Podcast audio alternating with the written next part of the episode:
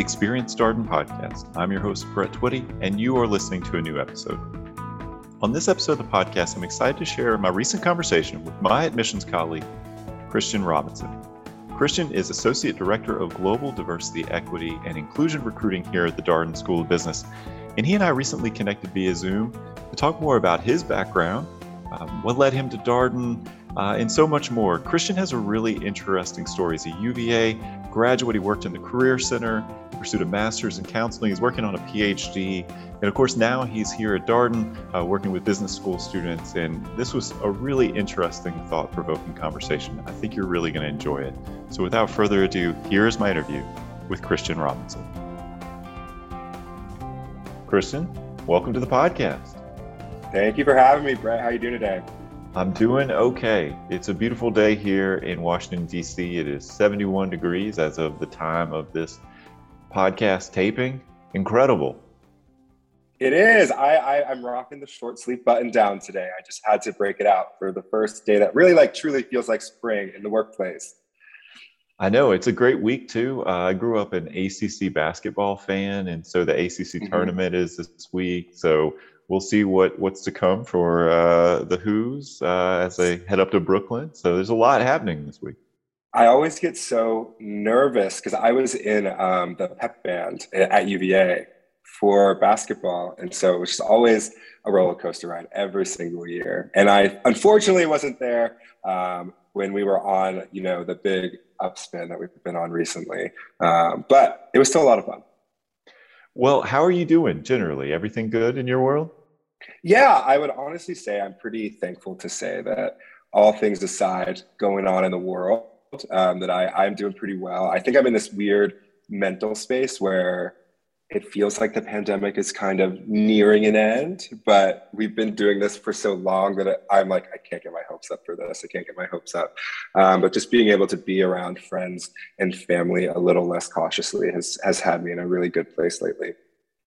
Yeah, I appreciate that note about like you try not to get too far ahead and get your hopes built up because it does feel like we've been on this journey. It's been up, it's been down.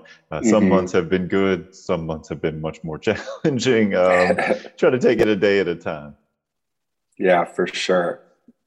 All right, and I guess uh, we were talking a little bit before we get started.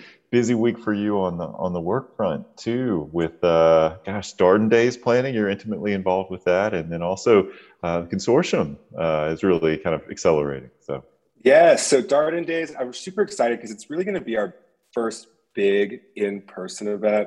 Uh, as you know, I was on the planning team um, for the diversity conference, which was virtual, and so I got my feet a little wet with event planning here at Darden. Um, but this is Darden Day has been full exposure. Everything um, event planning in terms of catering, balloon arches, tents outside, all of that sort of thing. So that's been a lot of fun. Um, and I'm hoping that, again, looking forward to being able to pan out in person. Um, and then this will also be my first um, consortium draft that I'm experiencing. Um, and so it's more, I'm more there to, to learn and to observe, um, but I'm excited to be a part of the process. Well, you know, it's a Darden event when there's a balloon arch. That's mm-hmm. really that's that's the the signature events always have the balloon arch. I think about there is school. something so welcoming about a balloon arch. And I don't really understand why I find like comfort in a lot of balloons in one place in an organized figure. Uh, but it really, I for whatever reason, it just really elevates an event mentally for me, for the students who attend them. Um, so we're we're really excited for the balloon arch. We had a lot of conversation about it. All right. All right. Well, um, thank you so much for taking some time out of a busy week for the podcast. Yeah. And one of the things I enjoy uh, about getting to do these interviews is introducing our prospective student listeners to admissions colleagues and members of the admissions team they might interact with along the way as they learn more about Darden, potentially apply, interview, all these kinds of things. And so, um, tell us a little bit more about you, Christian. You're you're relatively new uh, to to the Darden community. Yeah, so I started at Darden last June um, with the admissions office, but I think it's helpful to take my story a little bit further back. So I'm actually a UVA grad. I graduated in 2015. Um, I studied biology and environmental science, but that was really a roundabout way of me just having to decide on major so I could graduate in four years. Um, I started out in the engineering school, kind of bumped around a little bit there before moving to the College of Arts and Science. Um, but I was super involved in a lot of student affairs activities. Um, so I worked with Days on the Lawn, which is our admitted students day. I was a tour guide. I was an orientation leader and did some of the senior leadership for that. Um, which really just had me fall in love with all things higher ed. Um, and so after I graduated from UVA, I actually decided to stay in Charlottesville um, and look for work opportunities in higher education, student affairs at UVA.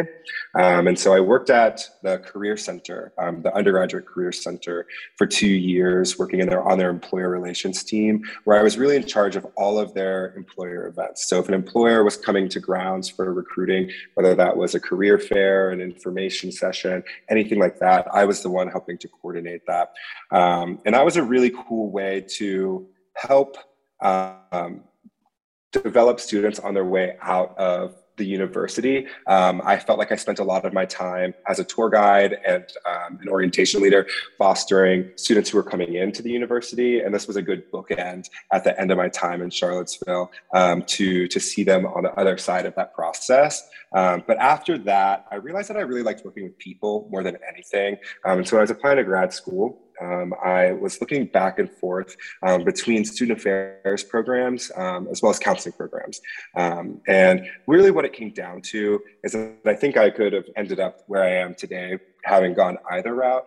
Um, but what I really wanted was the skills and understanding of how humans work and interact um, and engage with each other. and so that's what led me down the counseling program. So I went down to the University of North Carolina at Greensboro where I got my master's in clinical mental health counseling, which is a mouthful.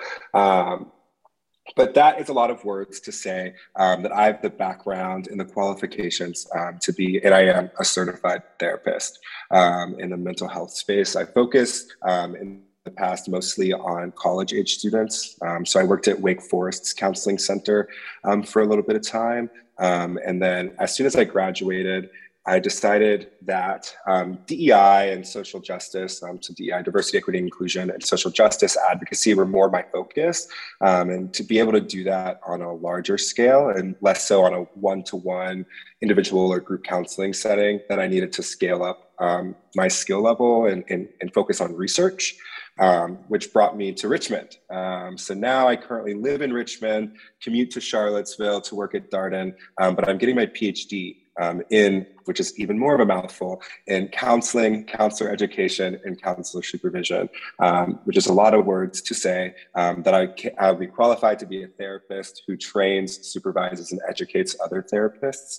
Um, but within that, all of my research, um, all of my um, papers, all of my projects have been focused in social justice and advocacy. I think being in this program and having that focus through the pandemic, through the Black Lives Matter movement, um, through the Me Too movement, through an election, um, has really been able to help me focus in on, on policy, on um, systemic racism um, and systemic problems, and really look at them from a research perspective, which led me to Darden.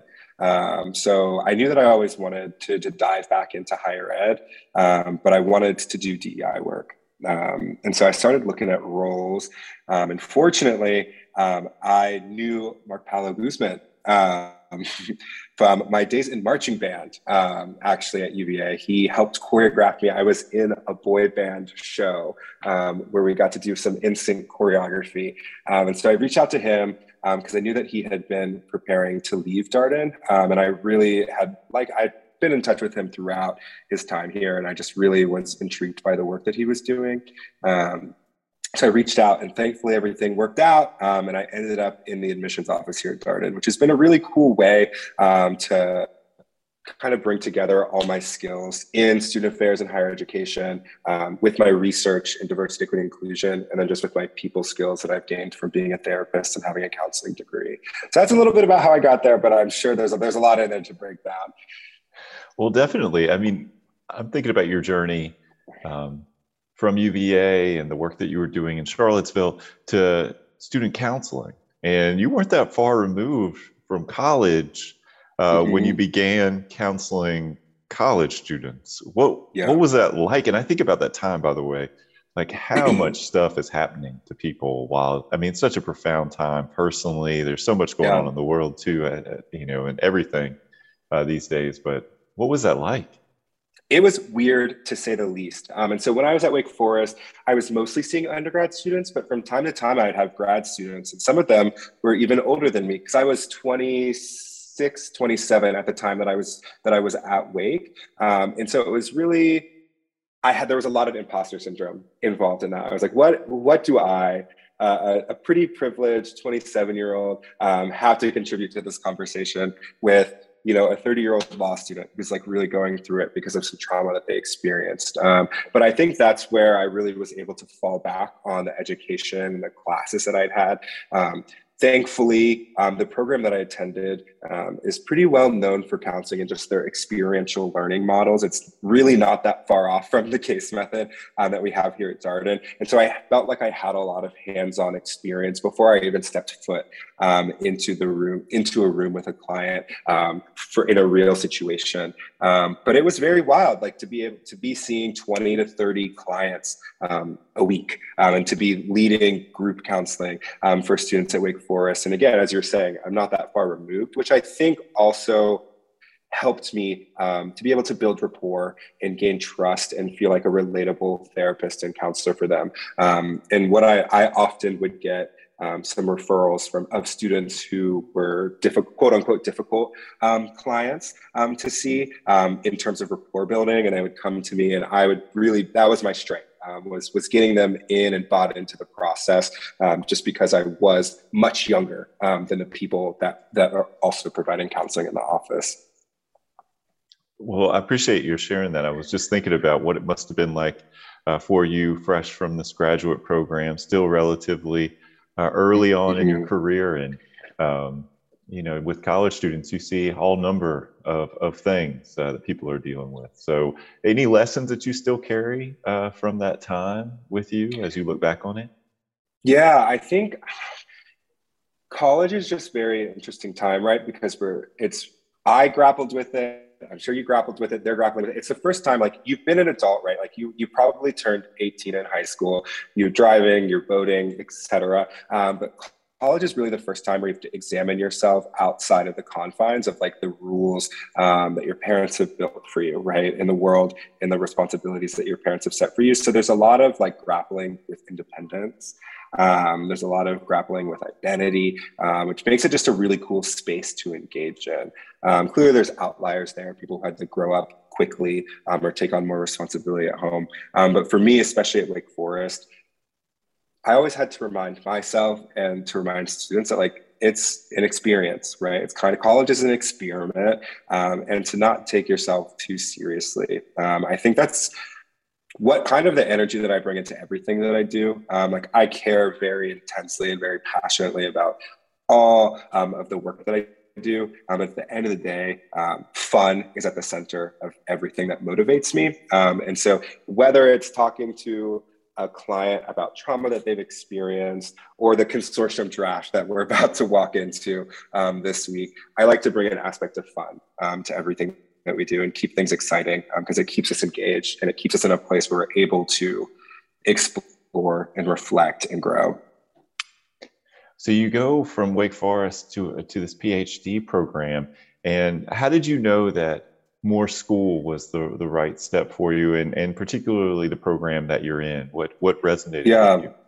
yeah so it's actually really interesting. When i entered um, when i thought there was a big jump um, for me to be able to cognitively be ready to go to a master's program. It really took my entire two years um, in which i was working at the career center to really be like i can do this. Um, i was a fine student at uva um, but i definitely got leveled a little bit, right? Because all students who end up at UVA are good students in high school. Um, and I was not a top performer by any means at UVA. Um, so I had a lot of low self efficacy in the classroom.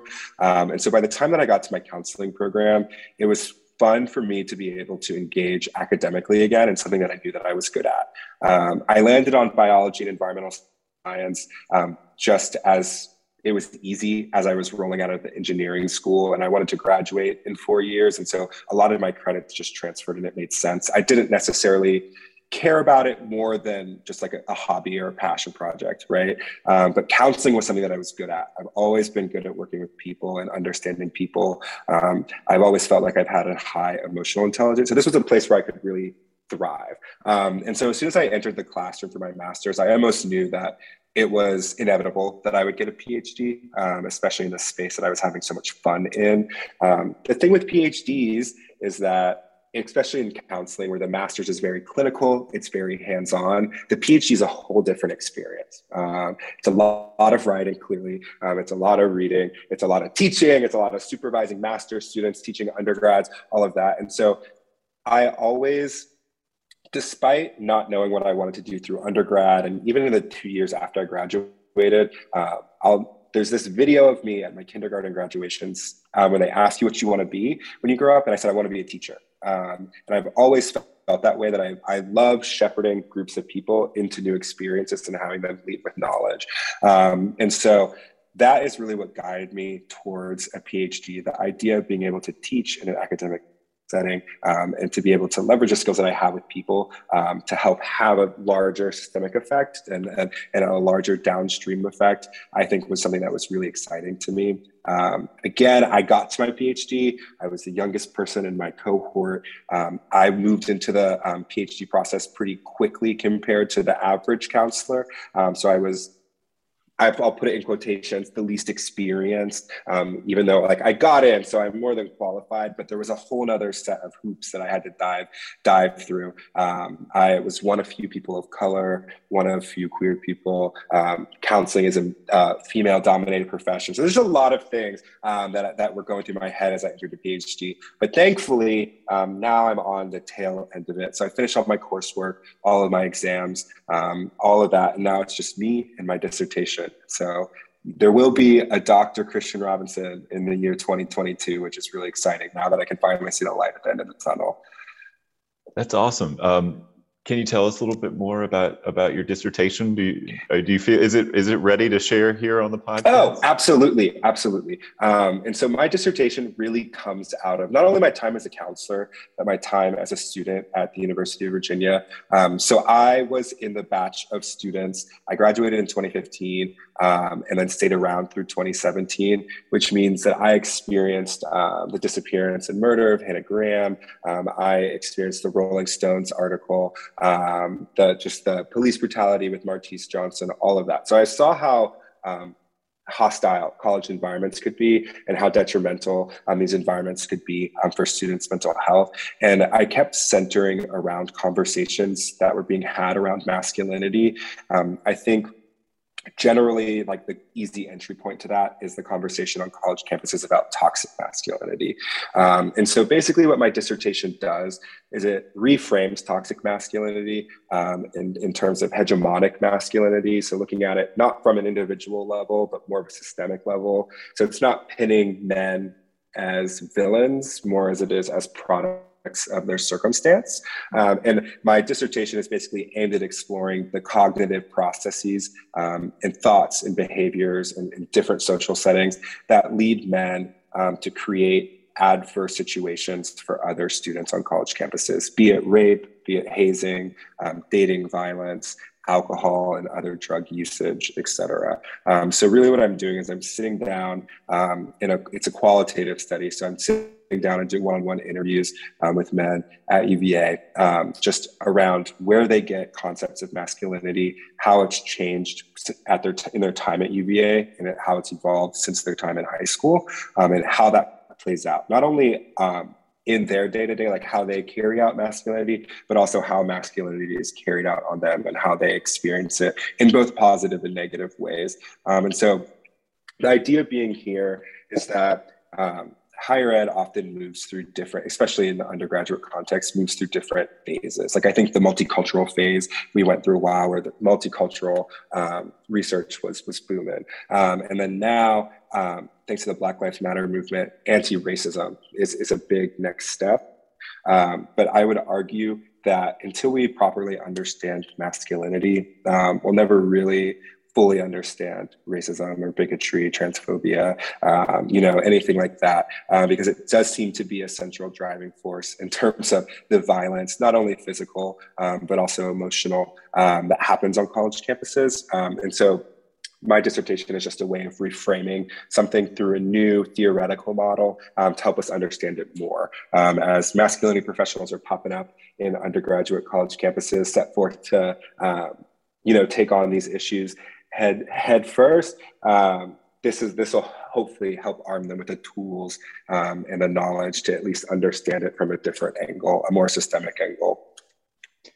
So you you identified this as the root of, of many things that you have to address this before you can address these other things. Is is it the root because of the power dynamic inherent in like toxic masculinity or this kind of structural um, these forces that create this particular expression of masculinity, or is there some other? Yeah, it's very it's very um, parallel to conversations, um, and I know it's a little bit divisive, but I'll, I'll explain myself here around um, like. Uh, defunding the police, right? Like the, the argument there is that um, the police force foundationally um, is founded on systemic racism and the oppression of Black people. Um, I'd argue that systems of higher education um, were, were made for men, right? The first colleges um, were, were exclusive um, to men. Uh, it took a long time to get people of color, women, and, and women integrated. Um, clearly, queer people have been in colleges throughout, but we're just now seeing them being incorporated into policy and legislature around it. Um, and so I would argue that the foundation um, for all of American higher education is, is skewed towards men, specifically white, um, cisgendered, um, heterosexual men. Um, and so until we can understand it um, from that lens fully, um, then we can start to think about how we can make it more inclusive. Um, we we have to really take a couple of steps back, and I think in the way of viewing it from societal lens um, rather than this toxic masculinity, which is very individual. Um, it's more about calling people in um, than calling people out. Um, through the lens of hegemony, which is my overarching theory, um, everybody, even the oppressed, so that in this case would be queer people, people of color, women, um, engage in, mass, in, in masculinity culture in a way that propels it forward. Like nobody is is free of contributing to, to masculine norms. Um, and so this really will help to explore that and hopefully launch um, a lot more prongs of research where I can explore masculinity and college campuses within these different, you know, minority identities as well. And all this is coming together in 2022. You said the dissertation will be wrapped up this year? Yes, wrapped up, which is kind of wild because it it truly I mean, right now it's looking like it'll be at least 200 pages worth of writing. Um, and that was, I mean, my, going back to what I was saying earlier, the thing that I had the least self efficacy around going into PhD program was my writing. Um, I was like, I can counsel, I can teach, I can supervise, do all of that great. I know, I know what I need to know about student affairs and higher education, but the writing is going to get me. Um, and so it's been really interesting to see myself put together. I mean, it's more or less a book. Like people get their dissertations printed out and bound, um, hard copy, uh, hardcover in a book. And so it's just wild to think that I've been just like chipping away at this um, almost for a year now. Um, and then, then in another, you know, six to eight months, it'll be finished. I guess you could always turn it into a book. Uh, if you, I mean, it, you know, with a hardcover and all this kind of stuff, is that is that something that is ultimately of interest to you, being published in that kind of way?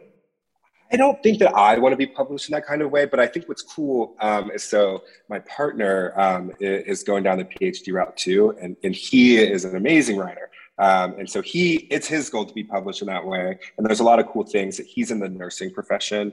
Um, and so he's looking to get his PhD in nursing um, with a, really a focus on women, gender, sexuality, Black feminism. All of that has it intertwines with nursing and social justice. Um, so there's a lot of synergistic things we have going on um, where I think I can hop on and, and co-author or be the second author, but I don't necessarily have to do the undertaking um, that is writing a whole book.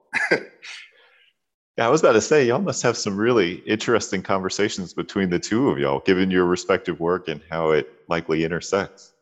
We do. And thankfully for us, the counseling profession and the nursing profession are pretty lockstep in terms of their um, attunement to social justice and advocacy. Um, so that's the cool thing that, that unifies us. Um, clearly, it plays out different in the day to day with me in, in um, therapy and as well as higher ed. And then him, he works at the pediatric ICU at, at um, Virginia Commonwealth University's hospital. So we we stay in our own lanes, but we also have a lot of things in common to talk about from a theoretical standpoint.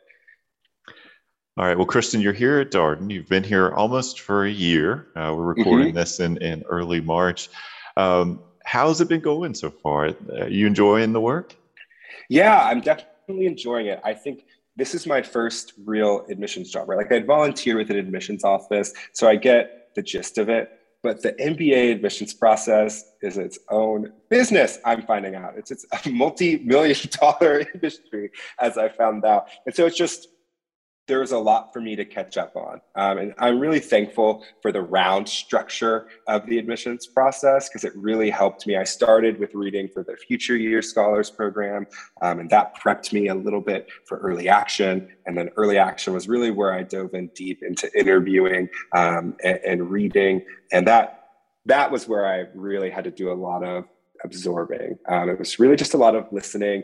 I my notes were always longer than they needed to be. Um, I felt like my interviews ran longer than they needed to be, just because I was being on the careful side of things um, and really kind of trying to hone the craft of being an admissions counselor.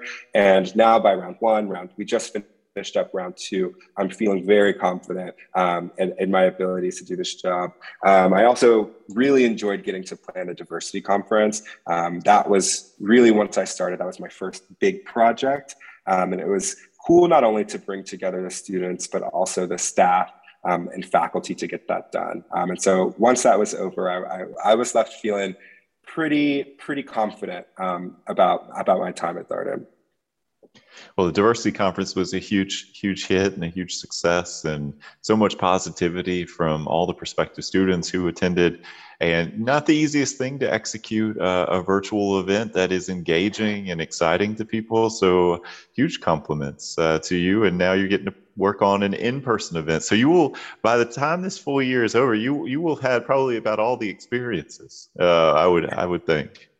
Yeah, it, it is very wild uh, getting up to speed not only with event planning, but with how scholarships work, with how financial aid works, all of those sort of things, the little nuances uh, of Darden. It has been very intriguing. Like Darden is its own special place with its own culture, um, its own language, very, very similar to my time at UVA. Uh, we, there's different words that you have to learn. And so it's just been a big learning experience. I feel like I'm learning something new every day. I still like to sit in on people's um, other colleagues' coffee chats because I feel like there's still so much information for me to absorb. Um, I also listen to the podcast pretty frequently because um, those are just cool things to call back on when I'm in front of prospective students as well. Well, we appreciate your listening to the podcast. I will say it's one of the great things to be able just to talk with the students about, you know, what they're up to and what they're getting out of the experience. And I've so enjoyed uh, meeting students that, you know, working mostly with our working professional students, uh, meeting students that my path might not have otherwise crossed. Um, and so it's been, a, it's been a great honor to be able to do this. So I'm curious, Christian, how has your research and your, your past counseling experience, all these things that you, you've been working on um, prior to and, and now even after you've arrived at Darden, how has how have they informed the work that you've done, helped you in the work that you've done here at Darden? Yeah, I, I would say like the last five years that I've spent in school, specifically in counseling, um, like clearly I've been working on things that would enhance my IQ, but like really it's been focusing on honing the craft that is emotional intelligence. Um, and so I would say I just bring a different lens altogether um, when I'm interviewing students, when I'm reading through applications. Um, the way that your mind is built to uh, built as a counselor is really to build stories and build narratives and understand problems and where they need to go down the line. And it's not really that different um, from what admissions counselors are doing day to day. Um, but I think in just the language um, that I've acquired through my time as a counselor, Um, and then I, we have to take tire, like endless notes for just legal and ethical purposes as a counselor. Uh, has really helped prepare me um, to be able to walk into an interview um, and really just be able to, to facilitate um, a conversation and understand not only the strengths, but the weaknesses um, of the applicants um, and prospective students, and also understand their story a little bit more holistically. I think I tend to focus a lot on up somebody's personhood and what makes them tick because at the end of the day um, to me just coming from a mental health profession like that's what's going to push them through um, the case method. That's what's going to push them through the recruiting process. Um, and so as much as i can elicit their personhood in the interview um, the better. We have a lot of students that come in with a lot of great work experience really great academics and just cool volunteer opportunities. Um, but if they they don't always know how to talk about them um, and I think that's the one thing in my counseling training is it's always been like we have difficult clients. We have clients. I've had mandated clients who don't want to be in counseling, um, and I still have to fill an hour with them and, and, have them buy into the process. And so I take that as the same way as somebody who might be struggling in an interview process, right? Like we we are going to spend this time together, so let's make the most of it. Um, and I help meet them where they are um, and really help to elicit their stories and experiences out of them um, in a way that I think is you know fruitful. And it's just it's more stylistic. Um, I think is just the way that I do it. I, I don't think that it's better. Um, it's just different uh, just because I, I view counseling in the same way I'm sure that you view, you know, your experience in law. It's just a, it's like putting sunglasses on. You're just seeing the world through a different shade or a different lens, and it's hard to unsee it once you have all that knowledge. Um, and so, rather than fighting against it, I just lean into it. Um, and sometimes I put on the counselor hat um, a little too much, and I have to dial it back in my head. Um, but I, I really like to hear students' stories um, and see their potential and see where they can go. Yeah, I've been in admissions uh, for. I had done admissions for five years before coming to Darden. I'd also been in student affairs, but I'd never interviewed applicants. And so adjusting for the admissions person, adjusting to getting to interview people who are being considered for an offer of admission. Uh, the Darden mm-hmm. interview, uh, as we've noted here on the podcast, is a little different than other business school interviews. It's right. conversational and as you note, not everybody knows quite how to navigate a conversational interview. So, as the admissions person, you're walking that line between not trying to lead too much, but trying to help the person potentially elicit their story and um, there's it, it's an art it's a craft. I, am always amazed at, by our colleagues who've been doing this for a while how good they they are at that. Everybody has mm-hmm. a slightly different style but um, all coming from the same place. And to your per, to your note about like personhood I, I feel like that's such a good comment because we are trying to figure out the person uh, through the admissions process. And the interview is a really incredible opportunity to kind of fill in uh, what we've learned through the application. Mm-hmm. And I think just a lot with my counseling experience is I just have a lot of experience um, talking with individuals about their identity and how that intersects you know, with all parts of their life. And so I feel like I'm able to have really fruitful um, conversations with students around diversity, equity, and inclusion, around, you know, their global interest, just around who they are and, and their mindsets and how they, their worldviews, which has been just really cool to see how many different people end up, at, you know, getting accepted into Darden. Uh, it's kind of wild to think like from day to day. I speak from students from vastly different background, vastly different experiences, vastly different worldviews, um, but they but they come together um, in this funny little place called Darden. Yeah, my, my regret. Um, I've been at Darden for I guess over seven years now.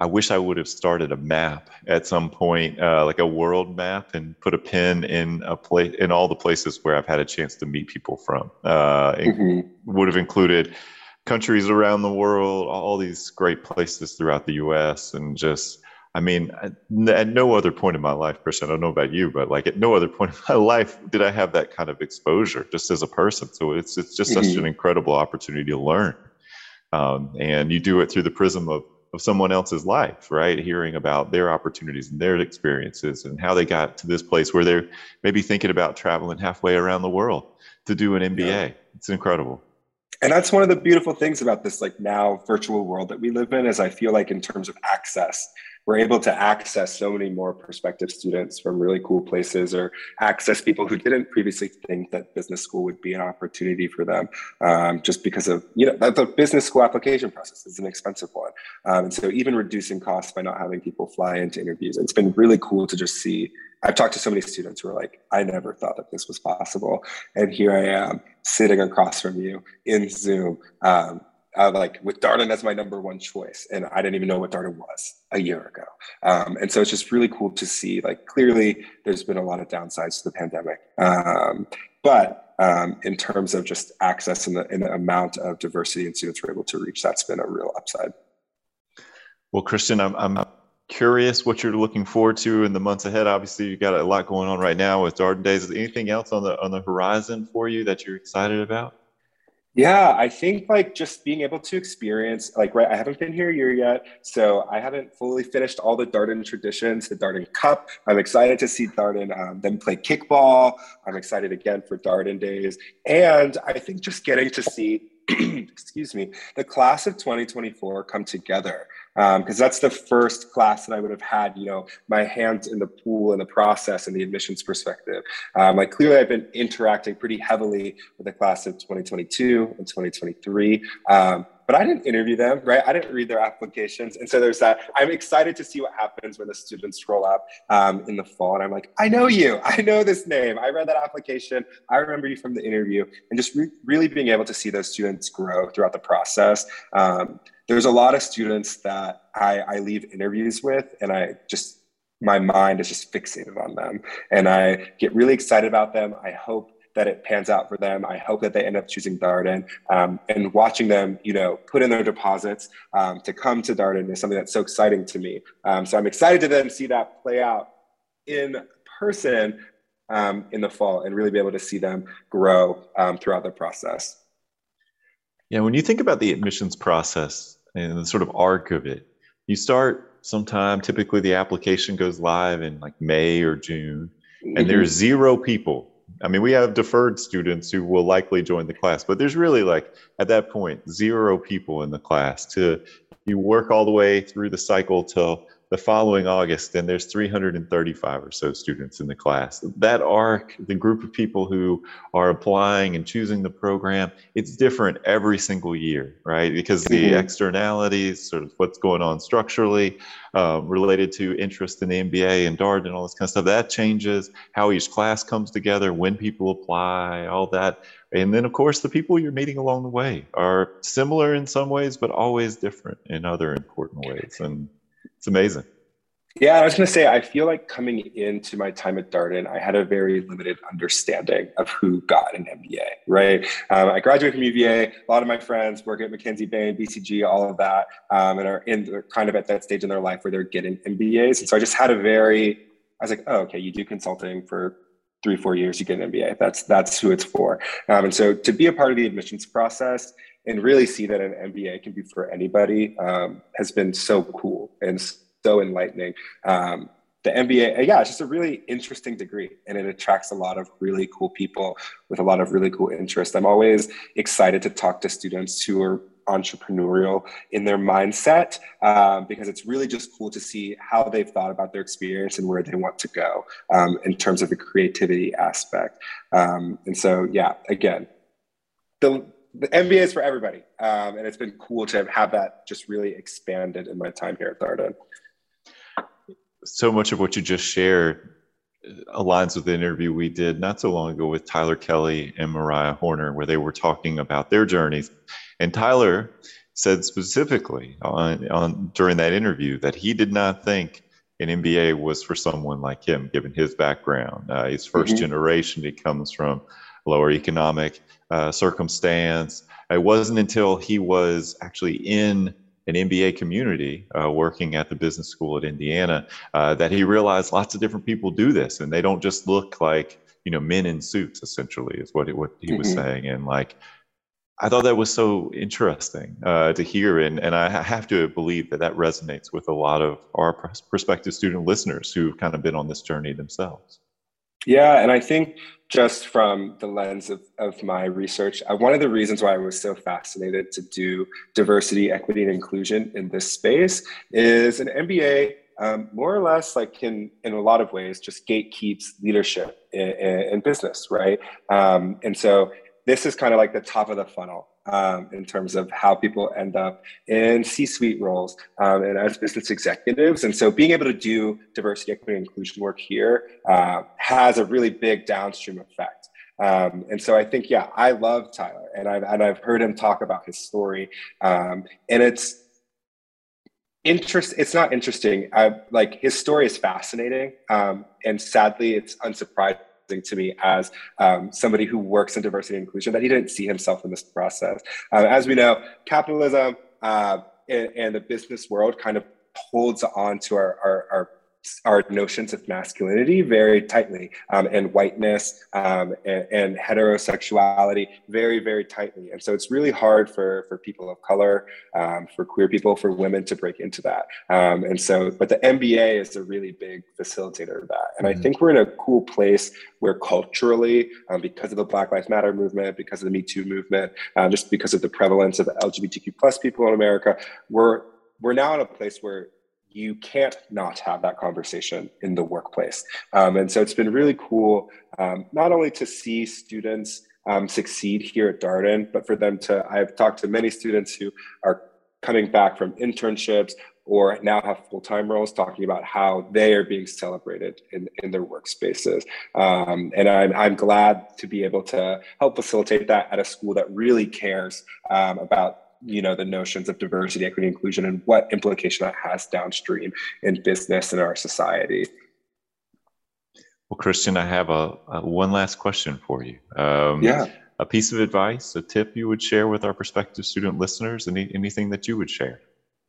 Yeah i think the biggest piece of advice um, and i tell this to all prospective students that i interact with um, is do not write what you think um, you want and like do not write what you think an admissions counselor wants to hear. Um, write just about who you are um, and where you come from um, because there's we get so many applications um, they can be hard to distinguish um, if they are not personalized. Um, and so the more personal you can make it the better. I think it was you and whitney who came up with the three-legged stool um, analogy, uh, which is just focusing on not, not, only the academic and the professional, uh, but the personal piece to it as well. Um, and I'd argue, right, like because of the way that we are conditioned to think about interview processes and grad school applications, it's really easy to talk about academics. Um, it's really easy to talk about the professional experience that you've had.